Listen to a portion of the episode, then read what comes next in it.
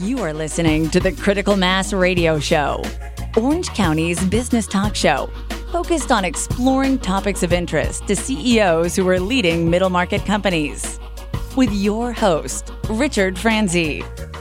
Welcome to this edition of Critical Mass. Stop pointing at me. Welcome to this edition of Critical Mass Radio Show and Podcast. I am your host, Richard Franzi. This is podcast episode number 1231, and it is interview 1545. We've been on the show since March of 2009, and we are the longest running business podcast headquartered in Orange County, California. Building a software business is a long, hard process. And successful companies follow a maturity curve that they must overcome three hurdles for their long term sustained growth. Jeff Curie, president of the Curie Point, uh, will break down these three hurdles. That's why we've invited him on the show, and how the most effective leaders change the goals of the sales and marketing and product teams to navigate through each hurdle. Jeff is a CEO experienced entrepreneur who has built multiple software companies in SoCal using both reoccurring SaaS and enterprise licensed models. Jeff, welcome to Critical Mass Radio Show and Podcast, my friend. Thank you very much for having me. Well, let's get started simply.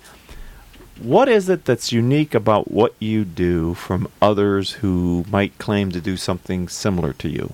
Well, there's not many people that do what I do. Turns out. Well, um, it well. I mean, one of the big ones, of course, is I've been a CEO of a company. So Yeah. I help CEOs. I've stood in their shoes. I've made lots of mistakes. I've learned a lot of lessons, and you know, I, I come and help companies from a, a different point of view, from a marketing guy or a sales guy. I come and look at it from any point of view, titleless. Right. You know, Well, without you- bounds. And you can look at it from the pure CEO's point of view, too. Right. Right? Because you've been in that chair. Yes. And People don't CEOs understand unless you've been in that chair. You really can't appreciate what it's like to No. be the final decision maker of a company. and it's right? a lonely place. It is a lonely place. You can't react. You can't bounce ideas off your people when it would scare them. Right. right. So- when you can't say, I don't really know what to do here. What do you think we should do? That, that can sometimes cause them a bit of concern. Yes. So, what are the niches? Where do you focus your practice now? B2B software companies between usually, I mean, some are smaller, but usually 5 million in revenue up to 50 million in revenue. Okay. Sounds like there's a lot of those. There are a lot of those. Do they want to grow, or why they why are they bringing you in? I know we talked about the the three hurdles here, but what do they look? What is it that's causing them some level of something to want to bring in Jeff? uh, you know, a lot of them are. It, it's interesting actually. A lot of the companies are companies that that fell out of something, a consulting agreement, a- engagement that they built something and then turned it into a product, or they're a services company that built something and they want to turn it into a product. Okay. Or it was a spin out of another company, and anyway around it, they found themselves with a product that maybe they built part of it or somehow, Uh-huh. and some customers and they went and they started selling and all was good Right. and then they flattened out and they said wow we don't um, actually know what to do now that we ran out of the obvious market Okay. what do we do and they tend to not have really invested in what they would consider the soft skills sales marketing product management and things like that to lift the company to the next step. And so that's what I find a lot of companies kind of hit that plane.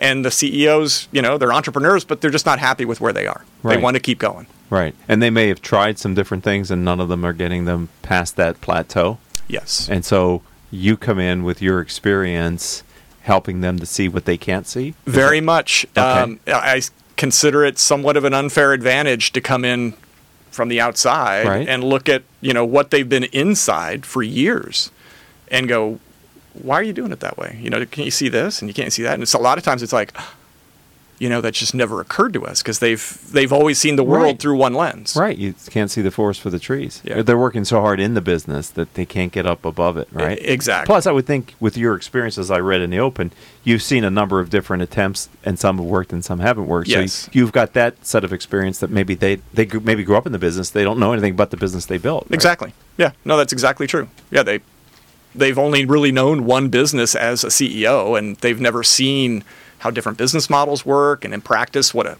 really good sales team does versus a not very good sales team, or really good marketing and not very good marketing. Uh-huh. They don't have that perspective. So. Right.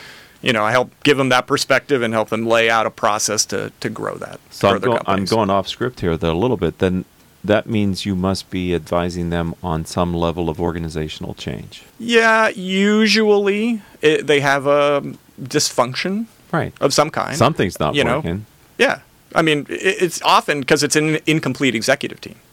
Okay. They don't have all the skills. Oh, okay, okay. You know, they, they got there without all the skills. Right. And then when they need all the skills, they don't really appreciate what those skills actually do. Okay. So they don't know how to hire the right marketing person. They don't know how, exactly how to go to market or expand their products or even figure out what they actually do. I mean, a lot of times What do you mean by that? customers are if you go talk to a company and you ask them why do people buy your product they often have a because of this but when you actually talk to their customers they don't have the priorities right at all the reason the customer buys it is a very different reason and so they they don't really understand it they're not they don't have someone who is the voice of the market Yeah. in their company and so they're operating on somewhat Kind of wrong momentum. beliefs. Yeah. yeah right? they're they're they've it's always worked and we continue to do it but it's not getting us there what do we do So I can. So again, I'm off script here, but I'm curious, Jeff. Can these leaders see this coming before they have to have have the pain of it not working any longer? You know what I'm saying? Are there are there signs that if you could have gone back and go, let me spin you back six months or six years or whatever that is, and did you did this happen? I mean, are there kind of guideposts that maybe you would see if you would have been there? Sometimes, usually they're frustrated or they've turned over their sales team, they've turned over their VP of sales, they've turned over marketing, or their marketing is, you know, they're like, oh, marketing isn't worth anything. They don't do anything. And it's like, you know, that's a warning sign. Marketing's actually a really important function. Yeah. And if you think its job is to make brochures, you're wrong. Okay. You're not doing it right. Right. And so, you well, know, that's a part of they just don't know. That's a part of It marketing. is a part of marketing. But that's not strategic. It's not the part that makes you sales. right or Yeah. grows you. Right. Right. Okay. So let's keep moving through the questions because we have definite questions that I want to ask him as well as these ones we're going off script. That's what we do here on Critical Mass Radio Show and Podcast. Can you think about a time in your career where you might have failed? No, we're not talking about I other can people. list a whole litany of Okay, them, we only- actually. we only got a 20 minute Some show. of the best. Okay, we only got a 20 minute show. It's something that was important at the time, you know, where you failed at something strategic in your career or in your company. And if you could give us context for that here and sort of set the stage for it, but then help us to understand what you learned from that experience. Sure. Yeah. So a good example uh, of my failures is um, I was I was hired as the head of marketing for a, a company, a SaaS software company, and I wanted to help them grow. CEO hired me. Let's grow this thing. This is great. I didn't know. Usually, I don't. I don't. Didn't know a lot about the domain that they worked in, but you know, I'm smart. I learn. I study. I read everything. So I'm, I'm trying to help them grow, and sales are really slow. And you know, everybody's got ideas. Well, maybe we should make this feature. Maybe we should paint it blue. Maybe we should, you know, everybody's got an idea.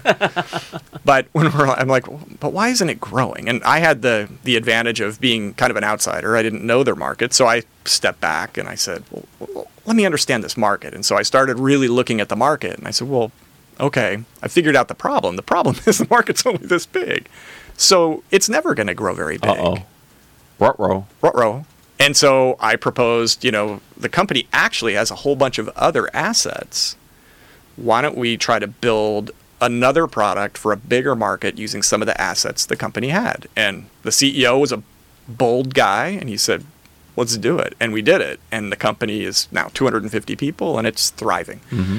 And, you know, the, the lesson learned is, you know, you do have to step back and look at it from the outside in.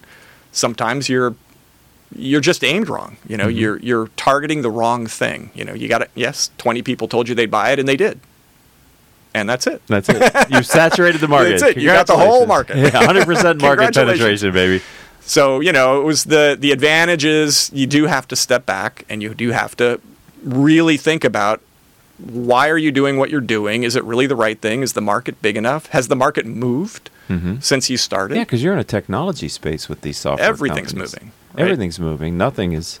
I, I have many technology companies on the show, and what I've noticed is, and I believe this over the ten years of doing the radio show, is the half life of the business model that underpins a technology company is a much shorter half life than a lot of other business models. And if you're not true. constantly reiterating it and looking at it and updating it, you can get put out of business pretty quickly. Absolutely true. And and you can build software very quick too, but if you build the wrong thing, it doesn't help you. Right.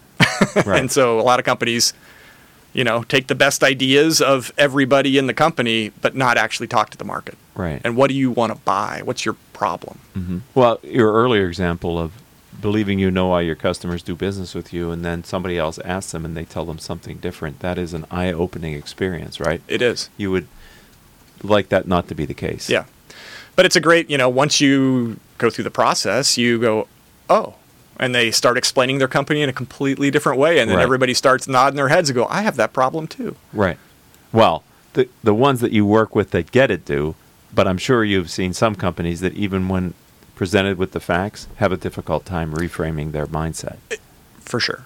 It's to, up to the CEO. Right? The Tone the. CEO's got to be a fearless, eyes open entrepreneur. Right. If they're scared, if they're closed minded, you know, I'm sure you've had people on the show that said people are coachable or not coachable. Uh-huh. Some CEOs are, you know, look, I'm I'm here to succeed. I don't care if I'm right or wrong, and I'll take chances. Right. And other CEOs are like, I don't want to get fired. I got to report to the board. I don't want any bad news. I don't want to hear bad news. Well, that's and a problem. That's Let's problem. keep on. Uh, you know, my third book is the uh, unintended consequences. I titled it "Killing Cats Leads to Rats." It's about mitigating the negative effects of unintended consequences. So I have a question here for you that says, "Can you think about a strategic decision that you made, or maybe you helped somebody else make, that the outcome was radically different than what you had anticipated it being?" Sure. My last company, uh, fintech company in Irvine, it started as a formative AI technology, and the company, the founders brought me in to figure out what was the market for this mousetrap. And so I started calling around um, Wall Street, and I talked to a whole bunch because they usually adopt technology earlier than other people. And everybody kind of had a different use case for it. Oh, this and that. So we said, oh, okay, it's it's a platform play. You know, we'll build this platform, and everybody can do different things with it, and we'll sell this platform. And so we wanted to find uh, customer number one, and so we started working with this company, and this company, so they embraced the idea, and we started working on a very specific application of this technology. And the interesting part was we started saying, okay, so now that we're building this for you, and they were pretty happy, we're like, well, what is it you do? And we started, going, what, what does this company do? And well, if they do this, then maybe their competitors would want it too. Uh oh. And so we went and talked to their competitors, and they all said, if you make that work, we want to buy it. Oh. So we made this discovery, and so we pivoted the company away from being a enterprise piece of software that we were going to license to people to being a SaaS solution Okay. to that market. Wow. Complete pivot of the company. Uh, completely changed the product from being a very complex piece of technology to a very simple solution using our very complex piece of technology. Right, because that's all the people want, right? They want the solution. They, it, indeed, we, we would we could deploy in 48 hours. I mean, it was simple, simple, simple, and people love that. wow. That's a Instant gratification is what we said, right? That's what people want. Right. Yeah. Sometimes it takes so long, especially in the so- well, you know better than I do in the software world. Sometimes it takes so long to get it implemented and Oh, yeah. running and seeing the value of it and the impact and blah blah blah. Absolutely. This is a positive unintended consequence. So on Critical Mass Radio Show and podcast, we believe in peer learning. We think we can learn a lot from other people doing something similar. Where do you go to get outside ideas? You are that muse for many places, but where do you go to get that to? So few things. I mean, I, I have what I consider my own personal set of advisors. Good. People that are much smarter than me that are that are don't do what I do, but they do something different. okay. Um, I usually find great ideas in other fields. Uh, how either people look at problems or they they do something, but it's kind of an analogy. But it's you know it's like oh well that would that totally applies to this. Uh-huh. And so I, I look to that. And I have a, a big group of, of advisors that help me with that, that I spend time with, you know, mostly drinking coffee and talking about ideas and problems. And um, I read voraciously. I read everything. Stay on, you know, I'm a very technical person, so I like to stay on top of technology. Um, and then Podcasts? Podcasts. Uh-huh. I, more and more. Podcasts. Podcasts. More Yes, and more. Right? Absolutely. And uh, I joined, uh, you know, a big networking group, uh, Provisors I've heard of them. learned I've met so many people that do so many things that I had no idea those were even those were even careers. Right. And it's eye opening. Yeah. It just the the number and you wow. And you talk, how did you get into that? And you're like, wow, I, I had no idea. So Hmm. yeah. I love yeah. that with this show and interviewing entrepreneurs about different businesses that they've built to solve problems that you would think, really, you can make money doing that, huh? That's pretty cool. Yeah, Right. It's a world of opportunities. Right. Or entrepreneurs who have a passion about something. Uh, they made a great peanut brittle, and everybody kept telling them for years, you should sell this. And next thing, they finally start to do it, and now the world loves their peanut brittle Yeah. kind of a thing. So Yep. it's always great. I ask a guiding principle question. It's the, the idea, Jeff, is of all the things that you've learned, have you come up with an overarching philosophy that maybe you use to try to instill in the companies that you're coaching and working with? Sort of a culture kind of a question, you know, trying to bring something to them that is lasting in their culture, and if so, what is that? Well, I have two answers to that. Okay. One is my own guiding principle, how Okay. I run my business, and the other one is kind of what I like to impart on my customers. Thank you. Certainly, what I like to impart on my customers is to put themselves in the customer's shoes and think like the customer. You know that that's that be market driven. So many people have a problem with being market driven. They want to. They I, I know I'm right. I invented this thing.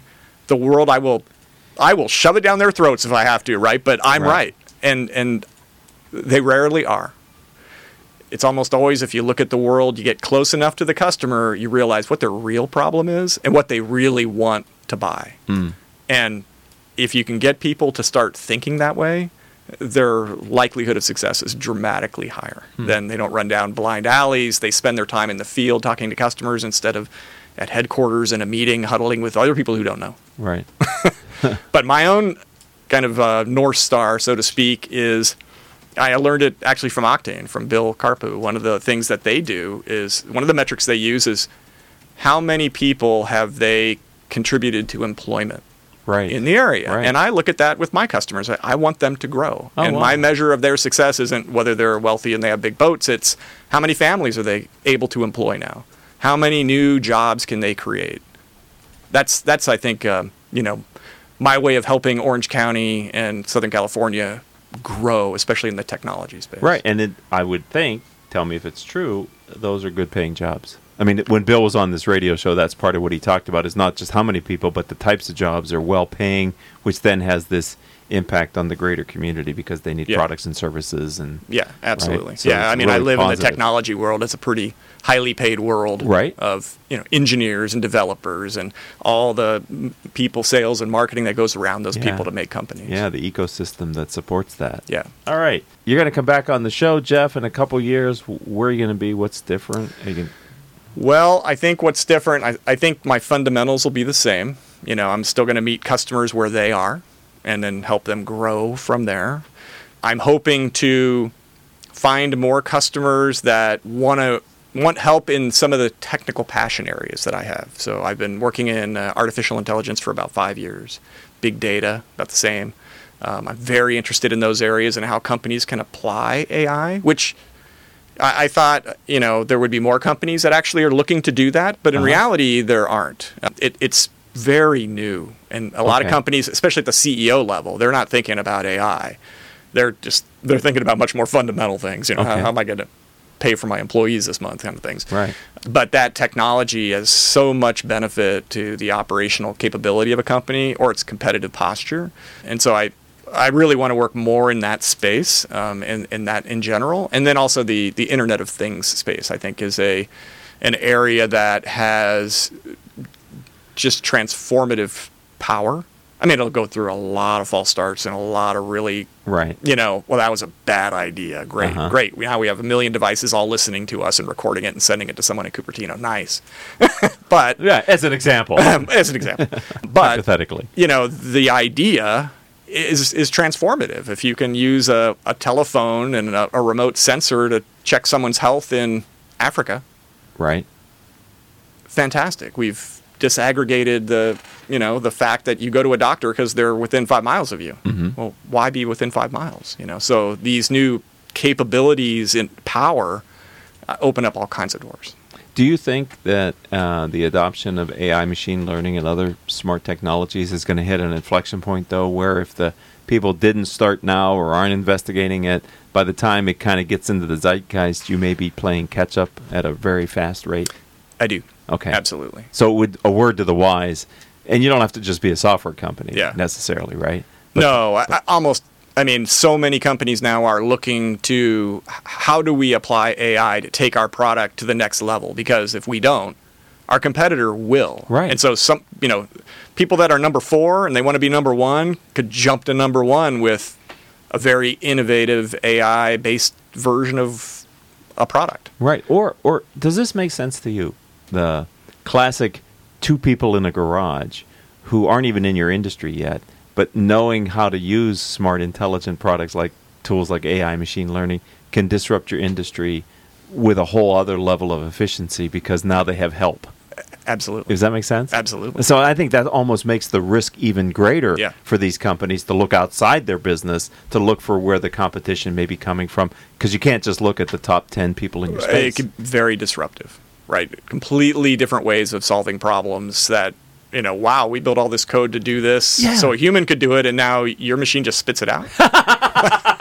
Why- How'd you do that? Son of a gun. Well, I did it with an open source, uh, Yeah, some right. open source code I got from Google and a bunch of data. Right, yeah. it was really easy. Yeah, right. It's not easy, but No, it's not easy. it's getting easier every day. right, but it's something we should be looking at, especially I think companies in your main niches who are all around it already. Right. Yeah. And everybody says the words, you know. Right. I don't. What website can you go to that doesn't say, "Oh, we use AI," but they don't. You know, there's they want to be me too's, but it's like, well, okay, for what? Right. What does it do? And if you're going to get a uh, if you're going to get an investor, you, in your deck you want to put those terms. Yeah, I think the investors have wised up to that. you? Oh yeah. Do you- so they know the questions to ask that Oh, yeah. can, can expose you pretty quickly. Yes, So yes. don't do that unless you're really doing it. It's not going to serve you well. No, no, no. Everybody they can evaluate it very quickly. Yeah. All right. So if someone would like to learn more about you and what you do, how do they find you online? I have a website, Oh. thecuriepoint.com, one R, Curie like Marie Curie, uh, or LinkedIn, Jeff Curie on LinkedIn. I'm not. There's not many Curies on LinkedIn. Okay. Uh,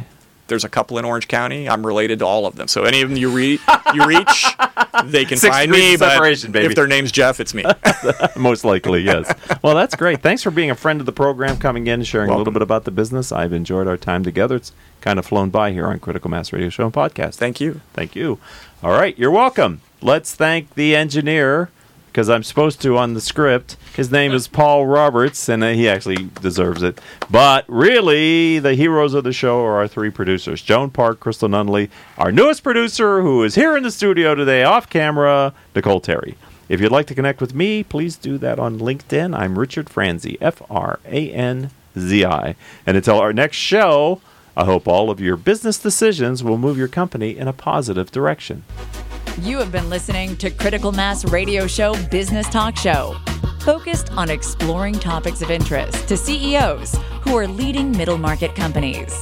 With your host, Richard Franzi.